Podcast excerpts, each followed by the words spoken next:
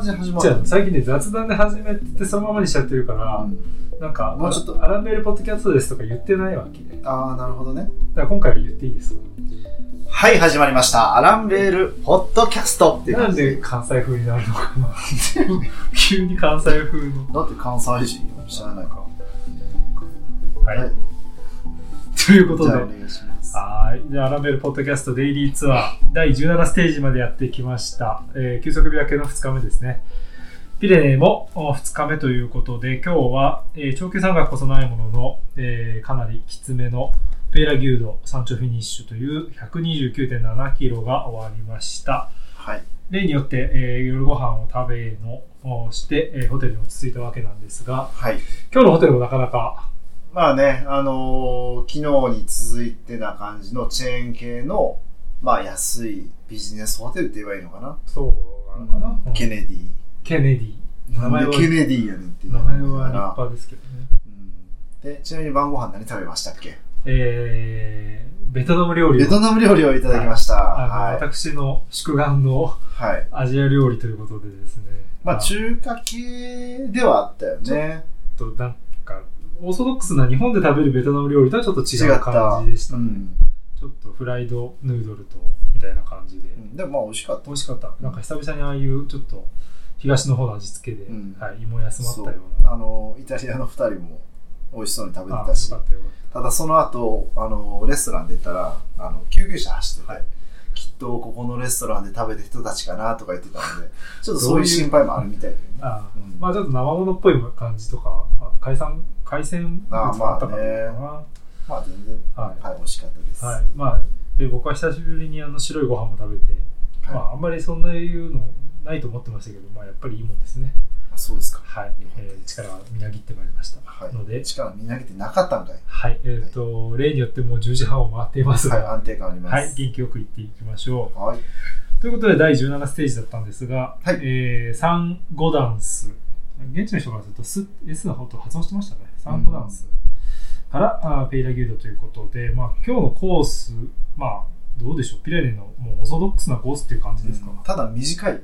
129 129キロ。130 130キロないのに3300メートル登る。うん、しかも前半の60キロぐらいかな。うんまあ、ほぼ平坦だったんで、ね。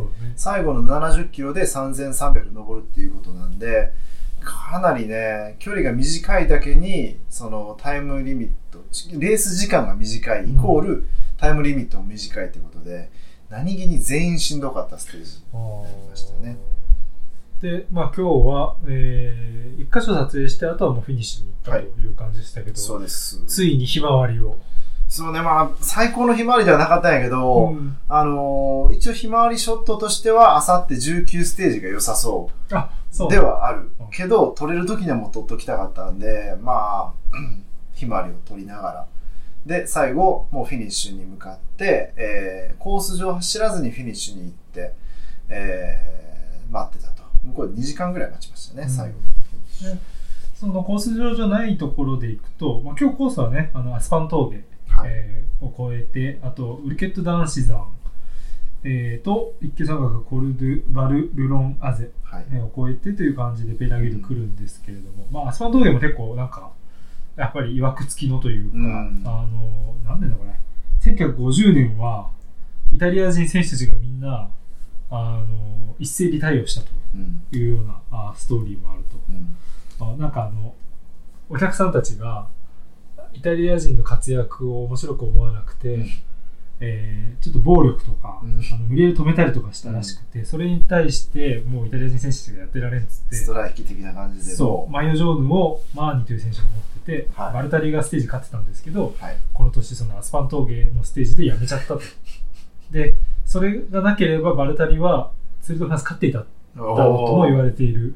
っていうようなことがあった、まあ、舞台がアスパン峠というような話も歴史上あったりとかもするんですけど、まあでもよくツールでは本当によく通るし、うんアスパンも通るし、それこそ最後のペイラギュードの飛行場自体は3回目か何回やけど、すぐ横のペイルスードの峠はもう本当しょっちゅう、ほぼ毎年通るような峠なんで、まあもう選手たちにとっても結構勝手知ったる、うん。えーところだと思うし、今日一番なんか印象的だったのは、めちゃくちゃスペイン人が多かった。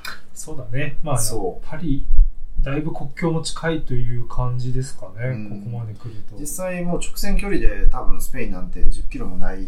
ようなところでレースやってたんで、うんまあ実際ね、車で近くまで来て、そこから自転車で登るみたいな人がめちゃくちゃ多かったし、なんかもう観客の半分以上スペイン人っていうぐらいの人の出で、で、おそらくそういうことも考慮して、スペインの警察も来てた。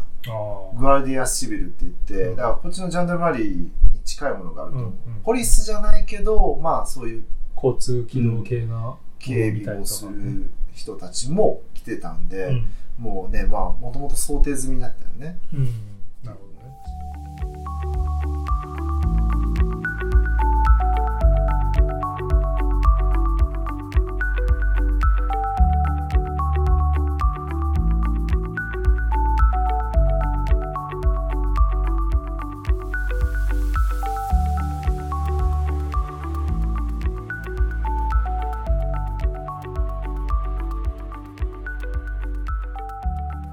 アランベルポッドキャスト from ツールドフランス。今回は Rapha のサポートでお届けしています。 Rapha Japan 代表の矢野大輔さんに Rapha についてのあれこれを聞いています。さあ、ツールドフランスもいよいよ佳境なんですが、今年は初めて、えーツールドフランス Femmes avec Zwift ということで、女子のツールドフランスが、えー男子の最終日、パリからですね、スタートして1週間行われます。まあ、本当にあの今、 women's cycling というところがプロのプロともかなり盛んになってきていまして、えー重要度も増しているという中なんですけれども、まあラファというブランドは本当に古い段階からあの女性とサイクリングというところに発信、そしてプロダクトを出してきていました。このあたりはかなり先進的な動きだったなというふうにも思いますけれども、ラファと women's cycling との関わりいかがでしょうか？はい。そうですね。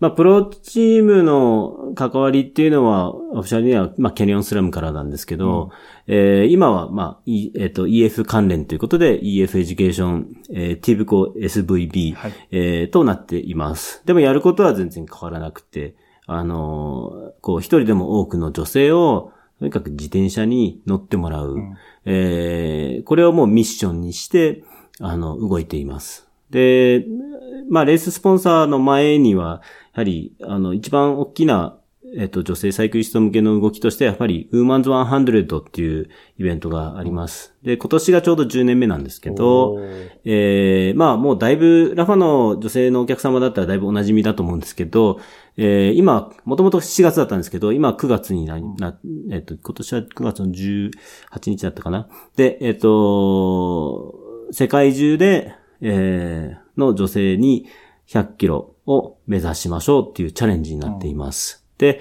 もちろんもうすでに100キロ走ってる人たちもたくさんいる人たちも走ります。で、そういう人たちは、まだ周りに100キロを走ったことない人をこう、あの、に手を差し伸べてあげて、一緒に頑張ろうっていう風にやってもらっています。えーで、あの、やっぱこのウーマンズハンデルドをきっかけに、サイクリストになった、なれた気分になりましたとか、うん。やっぱそういうコメントはやっぱすごく強くて、こう、たくさんのやっぱ女性サイクリストに、すごいこう、あの、自信を与えることができたかなと思っています。で、やっぱ何よりも、えー女性のやっぱライドリーダーをなるべくつけて、うん。で、女性のサイクリストの間で、みんなでやっぱ頑張ってもらうっていうところにすごく意味があると思っていて、うん。あの、そこでもやはりこう、女性のサイクリストが一人でも多くこう、独立して、自分が乗りたい時に乗って、自分が乗りたいだけ乗って、えー、という環境づくりっていうのは、特に日本とアジアっていうのは、あの、押してきまして、うんで、まあ今となってはね、本当にそれが結構当たり前になっていて、あの、まあそこの結構早い段階での動きですごく強い影響は、あの、あの、与えられることはできたかなと思っています。まあこれはあの、その、ライドチャレンジのね、名前のウィ Women's 100ですね。っていうハッシュタグでもうインスタグラムなんか見ていただくと、まあ本当に現在進行形でこう、大会当日、あの、イベント当日はまだ9月なんですけれども、本当に一年中こうタグ付けされて女性が走ってる姿が見られるっていうところで、本当に皆さんがこう走ってるという姿も確認できるので、ぜひ見ていただきたいんですけれども、ちなみに、あの、この10年まあ体感的にもすごくその、峠道行っても女性だけで走ってるグループがいたりだとかって増えているのも実感はできるんですけれども、その、何でしょう、マーケット的にも女性サイクリストは増えているというところはあるんでしょうか？そうですね。やっぱり女性のサイクリストのマーケット増えてますし、あとやっぱ伸びの比率もすごくいいですね。なるほど。はい。で、あの、どんどんどんどんやはり、あの、社会的な環境も条件が良くなってきているので、はい。まあ、それがすごく、あの、いい方向に影響していると思います。うん。まあ、あの、ラファーは結構古くから女性もののコレクションなんかも発表していますので、このあたりも含めてですね、ラファの Women's 100、そして EF エデュケーションティブコ SVB、もちろんこのツールファムですね、にも登場しますので、そのあたりも含めてチェックしていただければと思います。そうですね。まあ、まずはね、その東京とか大阪のクラブハウスに来ていただくのが一番いいと思います。そこには女性のスタッフもいますし、やはりこう、これだけ一箇所で、あの、つま先から頭の上まで、あの、せ選ぶ、セレクションを選ぶ余裕まであるぐらい揃っているところは本当にないので、で、トレイルっていうマウンテンバイク用のも女性ものがこれだけ揃ってるところね、他にはないと思いますので、まあそういったところを見て、こう着用してみて、鏡で見て、まあ気に入ったものを、本当に自分が気に入ったものを、あの、見つけられる場所にはなってると思います。うんぜひチェックのほどお願いいたします。アランベールポッドキャストデイリーツアー。今回のプログラムはラファのサポートでお届けしています。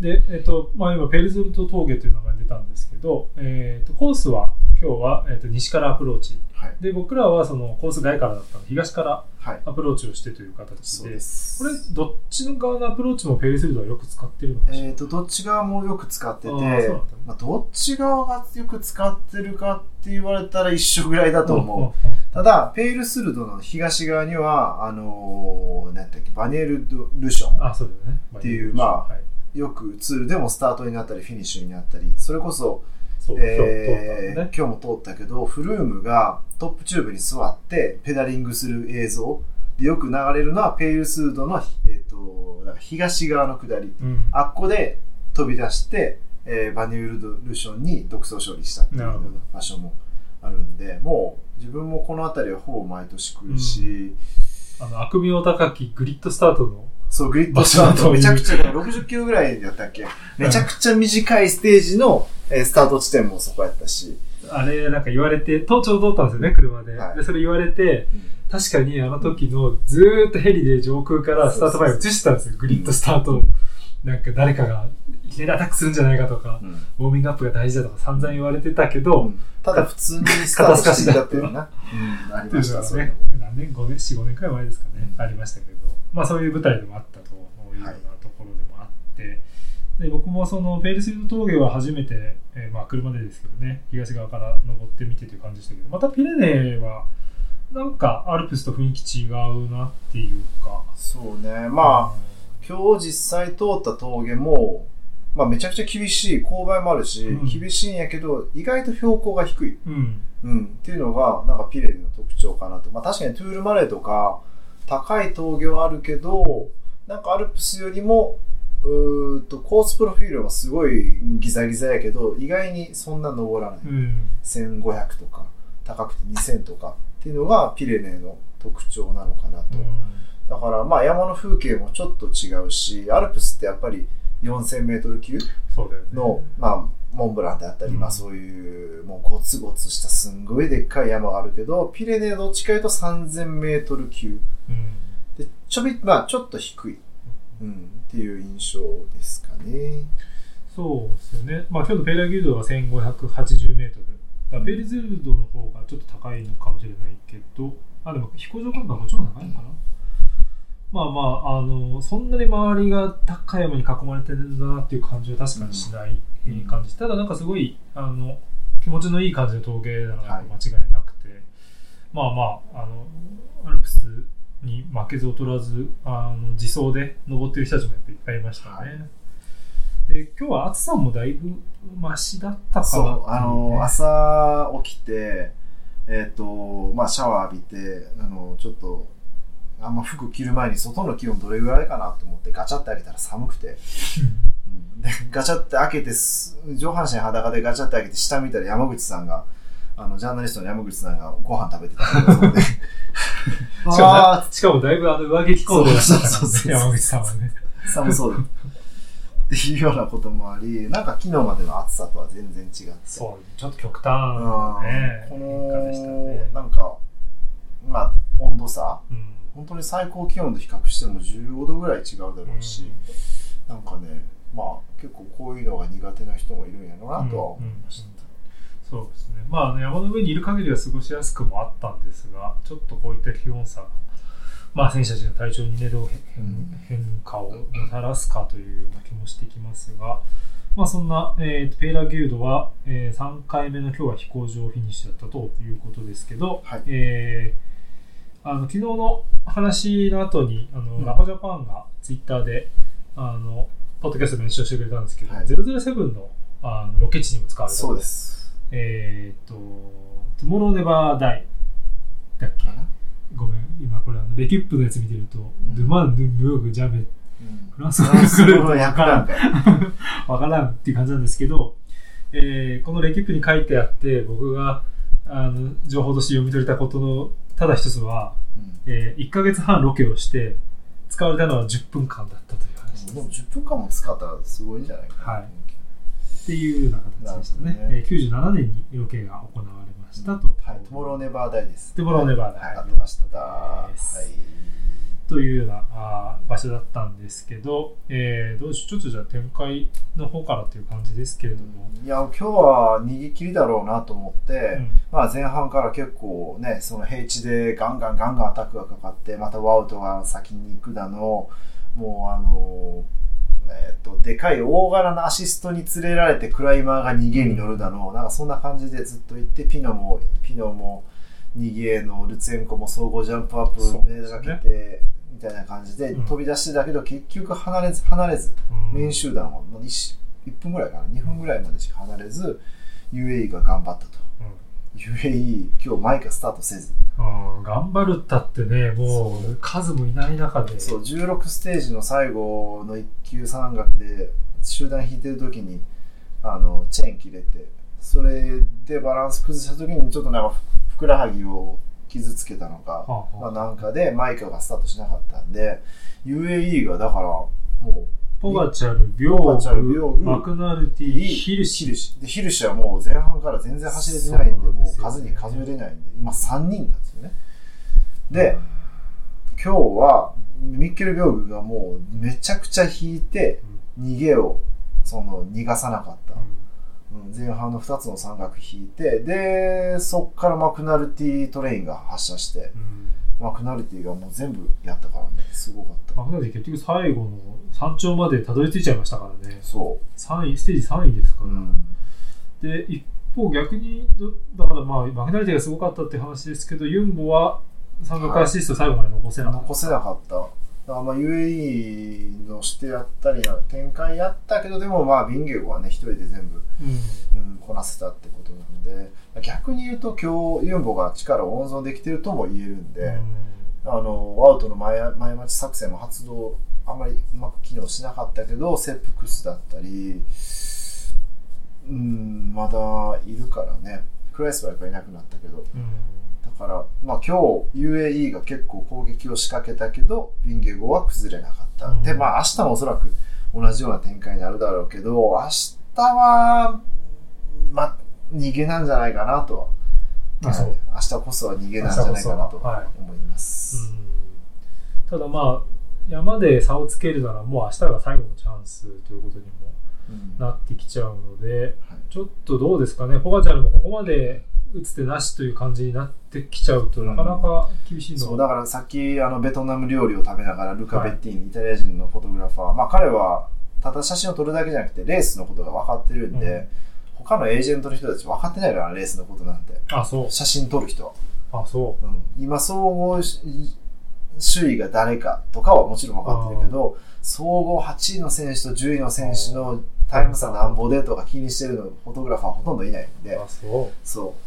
だからレースのことが分かってるんやけど、もしポガチャルが何かこう、逆転を起こすためには他のチームとのアライアンスうんを組まないと、もうやっていけないけど、かといって他のチームもユンボに対してすごい攻撃仕掛けて、崩せるようなメンバーがいてるようなチームもないんで、うんっていうところだから、よまあ、名前挙げてたら、まあ、キンタナ。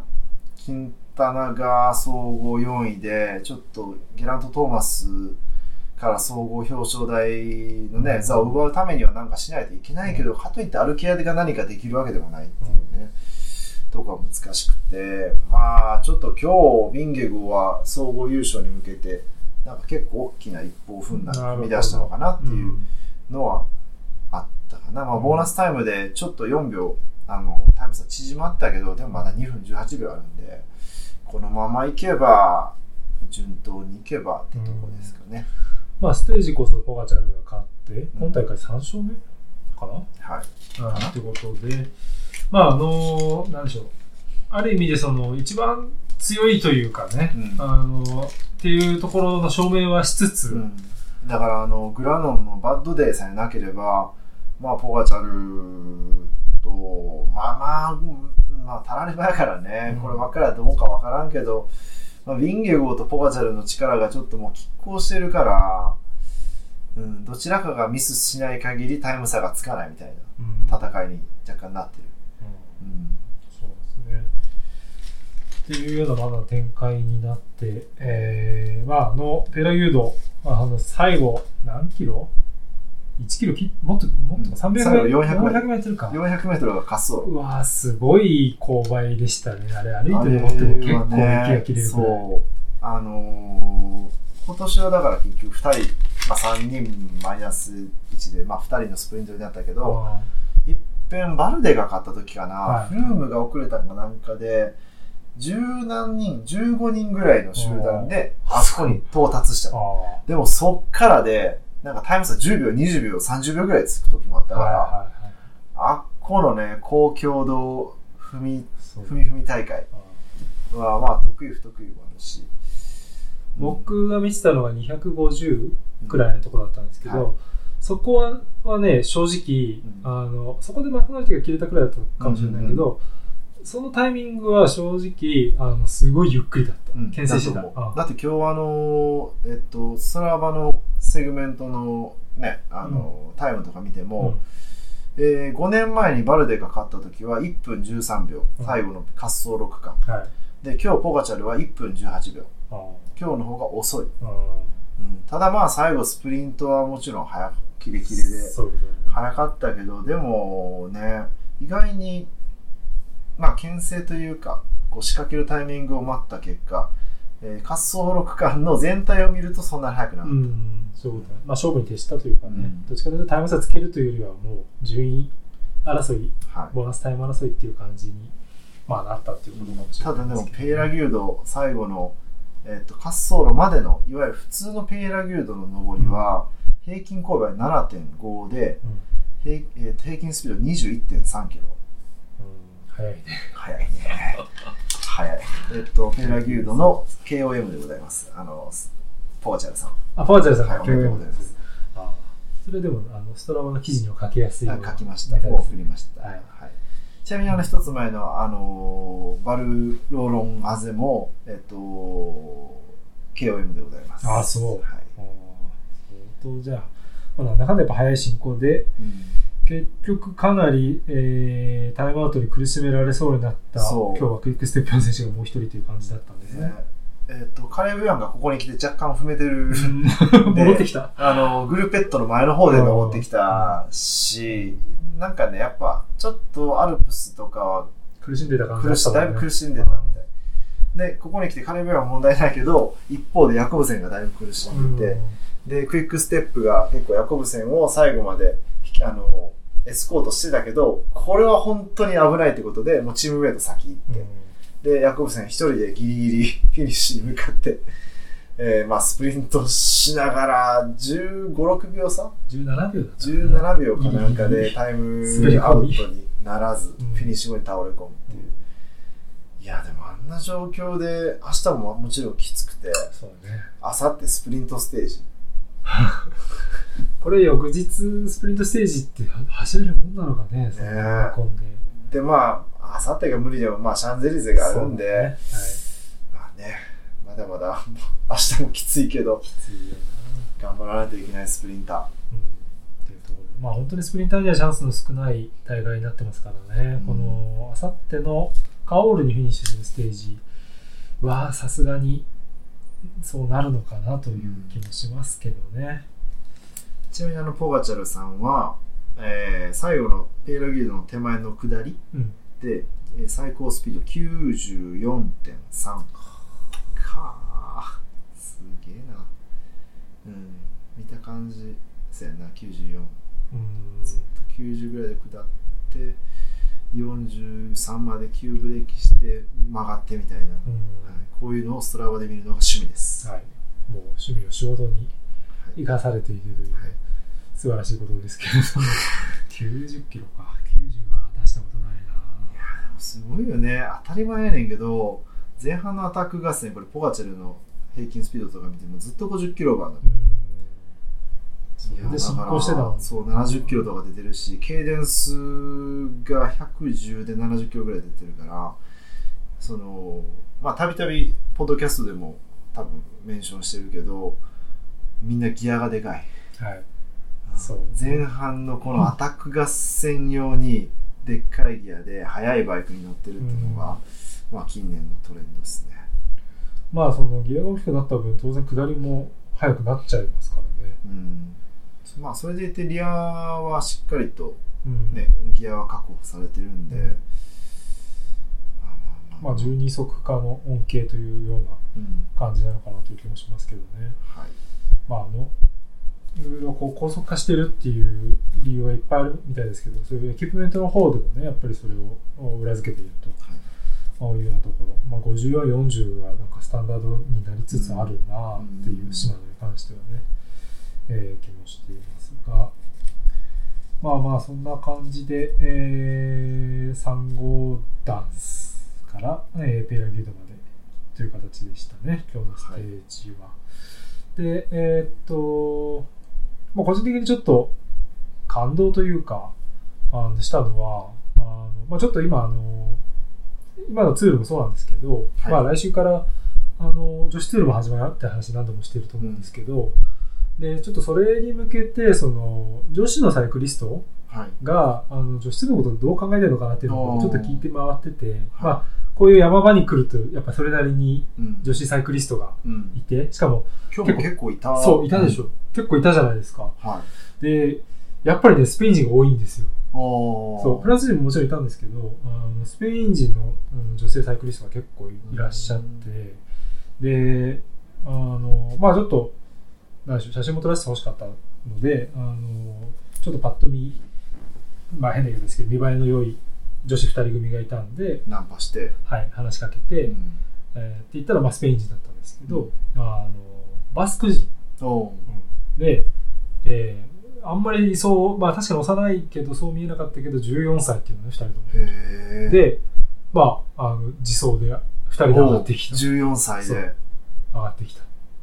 で、えーナショナル選手権には出るくらいの選手。で、あのーまあ自分たちを競技してて、うん。いずれ世界選手権とか出たいし、もちろんそのツールファーム、女子ツールは今年はテレビで全部うん。見るつもりだしって言ってて、えっとちなみにそれは英語で？えっ、とね、一人の女の子がフランス語できた。うん。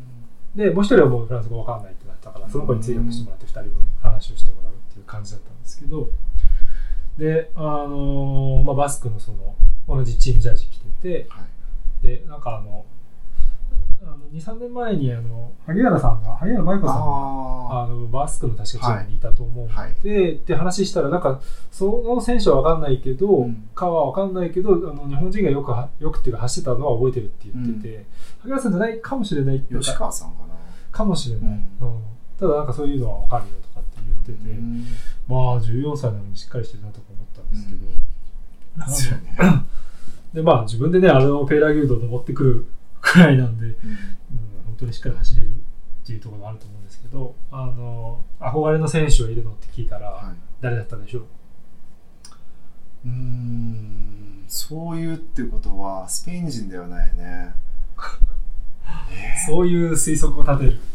えちなみに女子選手？女子選手、もちろん女子選手で憧れの選手は誰って聞いてファンフルーテンだ。よおー、正解。それはモビスターですね今。そっスペインか。チームですね、そっか。うん。あ、そうだね。その考え方は確かに抜けてたわ。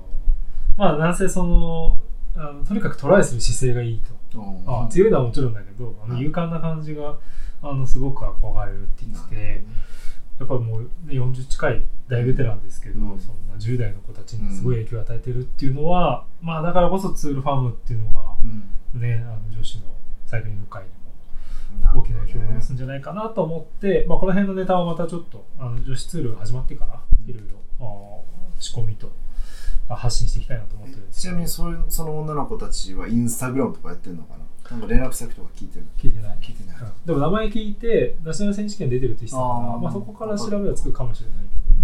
んそうそう。でもすごいね、素敵な感じの若者でしたね。なるほどねはい。という、まあまあ、なんか、あのバスクの人が来てるっていうのも、うんスペイン国境近い、うんこの辺りのピレネならではだなというような気もしました。そうだから今日も地名も若干そうなんね。なんかスペインっぽくもあり。なんか ES で終わる地名が多いとそいううか、ね。とか明日もやけど、うん。なんかねそうなんですよ、えっとなんか正直ここでしこの辺の喋ってるフランス人のフランス語若干聞きやすいもん、ああーだからそう、なんか、うん。あの、今日もね、スタート後に、あの、スタート前か、あの、にもちょっと話したけど、あの、3号で5ダウンスっうん。て、まあ、あの、フランス語、なんでフランス語読みって言うと変ですけど、まあ、3、5ダウンスなんですけど、はい。あの、そのままアルファベット読みすると、まあ、セイント、ガウデンス。ガウデンス、うん、で、まあ5、5は、au って5はね、変わんないですけど、5ダウンじゃなくて5デンスって地元の人は言ってたんですよ。うん。だから割とその、ラテン、スペイン語とかイタリア語系の読み方に近いっていうかね、そのまま、あの、いいの音を読んじゃう、うん。A として読んじゃうっていうところとかが、だから多分その K2 は、ね、イタリア語できるから、聞き取りやすいっていうのはある。聞き取りやすかった今日、うん。それは感じました、まあ、これがやっぱこの辺の南の方の、まあちょっとフランス語ね、そかなまあよく考えたら2週間ぐらい前なんかパベ行ってた頃からもう全然なんであっちの方の人はちょっと。ねこう言うとあれやけど人の雰囲気も違うわけよ、違うね。うん街の雰囲気はもちろん全然違うしね。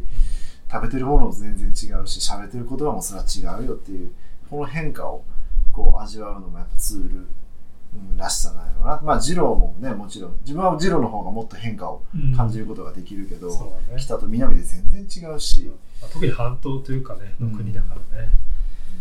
でも確かにそうやって見ると、今日のステージがもしかすると一番南くらいですまあ明日まあまあ今日は明日、うん。うん。っていうところなんで、まあ、デンマークからスタートして、だいぶはるばるや北から南へとやってきまあしたね。のイタリアを出発した車はもう6300キロぐらいを走っております。6300 6300キロ。キロのうちどれくらい軽に運転してどれぐらいだろうね。るの ?4000 キロぐらい？もうちょっと。してる4000キロぐらいじゃないかな。あー。まあ割とクラウディも運転するんで、ああ。うん。今日もだからフィニッシュして、えーペーラギュードのフィニッシュ地点まで運転した自分のバンに彼がレースが終わってすぐモーターバイクをバンに積み込んでで下山早く下山したかったから、もうプレスセンターは、まあ、反対の方向やったし行きにくかったしプレスセンター行かずに車の中で仕事しようってことで、クラウディオその元ドライバーが運転して自分とルカが車の中で仕事をしながら、えー1時間半ぐらいかけてこのタルブにたやってきたと。で、ユータは、えっ、と、車の中で仕事すると酔うから仕事をしてないと。僕はちょっとね、よよ酔いがちょっとひどいのでね、あまり、あの、レキップ読んだりとか、車の中で本当はしたいんですけど、なかなかできてない。ちなみにあの下山中にあのユンボ・ビスマのバンが追い抜いていって、警察エスコートで追い抜いていって、なんであのチームバチームカーだけエスコートやねんと思ったら、ビンゲゴが乗ってましたはい。ね。まあ、表彰式とインタビューとかうん。ね、一と番うとうこなして、一人だけチームバスじゃなくてチームカーで、うん、帰ってましたね。なんかでもその今日もそうだし他のタイミングでも僕らが帰るときにマヨジョーノがフラッとうん帰るタイミングと出くわしたりするんですけどはい。やっぱあれ見ちゃうとやっぱ早い段階でマヨジョーノ取っちゃうと、うん。あそこまで拘束されるのかって思うと確かにマヨジョーヌをあの早い段階で持ちたくないっていうのはすごくわかります。そう、だからチームも疲弊するしあ、だからもちろんドーピングのコントロール毎日あるわけで、あと記者会見、あとなんか毎週にサインするとか表彰台とか1スポンサー時間以上、えー拘束されるんで、もうい今すぐこのフィニッシュしてから次の日のスタートまでにいかにリカバリーするかってねマッ時に、サージ早く受けたいし。そう、1時間拘束される。ただ、ビンギゴにとって若干幸いなのは、ポガチャルも表彰であるからね。そうか。マイオブラン。そうか。そうだね。そう。あだから例えばゲラント・トーマスとかは総合3位なんて何もないーそう。し、うんもうすぐ下山できてる。だからいかにこういう山頂フィニッシュで、えーリカバリーの時間を確保するために、イネオスとかはヘリうん。出したり、ツールは赤目だったのかな？なんかまあそういうのもあるけど、うん。いかにスムーズに下山して、次の日までに、えー、とリカバリーするかっていう勝負がもうずっと続いてる。まあそういう細かい積み重ねが後になって効いてくるというね、いい例になってくるかもしれないですけど、大会3週目ということで、えーいよいよ、はい。もう明日18ステージ18ステージまで来ちゃったかっていう来ちゃいましたね感じですはい。けど、長級。はい、えっ、と、ルルズをね、はいスタートして、オービスク、えーで、えー次に一級山岳のスパンデル、コルドゥ、スパンデル峠。これもなんかすごいスペインっぽい名前ですね。そうだねスパンデルスパンデルレレ。スパンデルレ。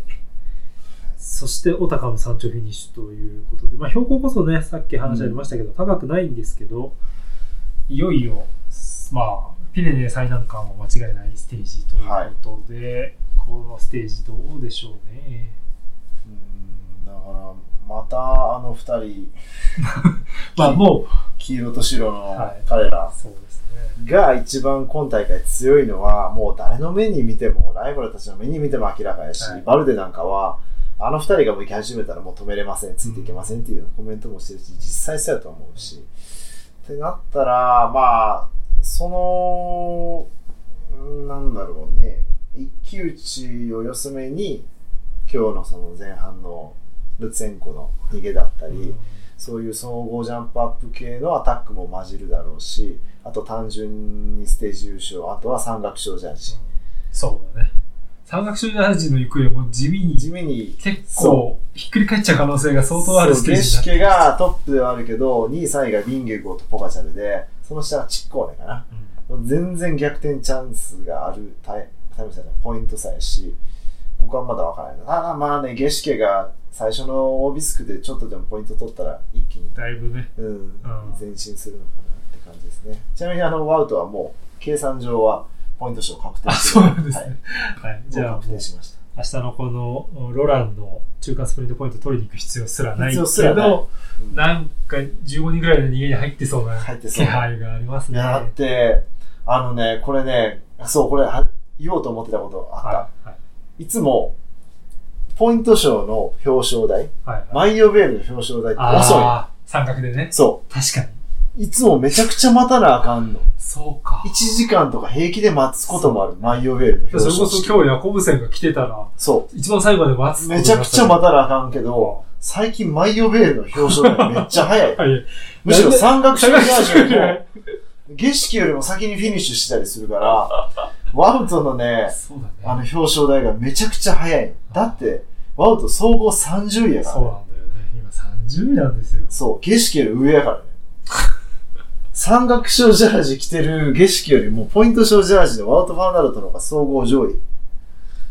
どうなってるんだどっていううなってるんだって。これだから、まあよく言うことやけど、まあワウト・ファーナルトが本気で、まあちょっとね、長い目で、えー、総合表、総合を狙うような選手になるんじゃないかなみたいなね。まあそうなったら、今あんだけ働いて総合30やねん、30位やねんから、まあね総合20位なんて、本当簡単にいけると思うし、総合トップ10入りは数年でいけるような気もしますね。ちょっと体重絞ってね。そうね、登板力が、まあ、かポガチャル、ビンゲゴーレベルに行けば、うん。あるいはポガチャルよりも強いうん。コンプリートオールラウンダーになるっていうね、うん。スプリントもできてっていう可能性ももちろんあるしで、ただ、まあ、だいぶ絞らなきゃいけない部分だいぶ絞らないといけない。あるっていうところで、うんどうなんでしょうね、シクロクロスとの両立とかを考えるとシクロクロスとは真逆だと思うし、ねやっぱそれをやってしまうと、例えばクラシックレース、パリルーベとそうね。そういうところでのフルパワーもがきができなくなるだろうから、その辺を本人、あとはチームがどう見てるかですね。そうだね。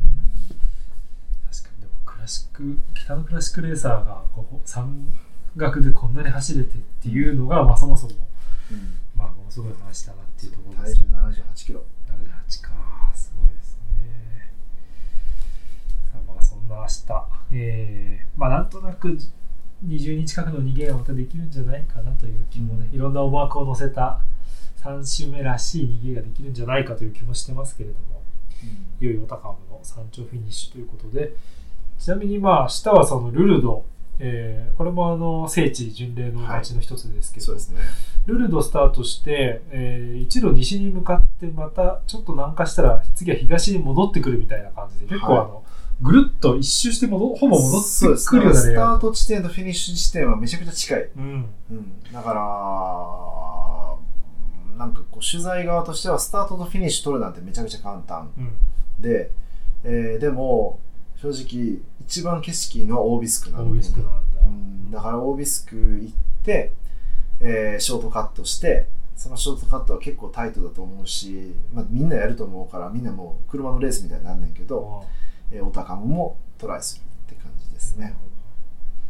ちょっと車酔い注意なうん感じのショートカットになりそうですけどまあとはいえオービスクはやっぱり押さえておきたいというところなんですねそうですね。だからまあ天気によって、その山がどう見えるか、うん。その背後の山がどう見えるかによって、まあ上りで撮る予定であるけど、もしかすると下りで撮るかもしれないし、っていうのも、オタカムはどうしても上りで撮ることになるから、うん。なんかちょっとね、バリエーション、うん。下り今回あんま撮ってないんで、下りも撮りたいなと思いながら、でも、うん今回はオビスクは上りの方が綺麗。うん、そう。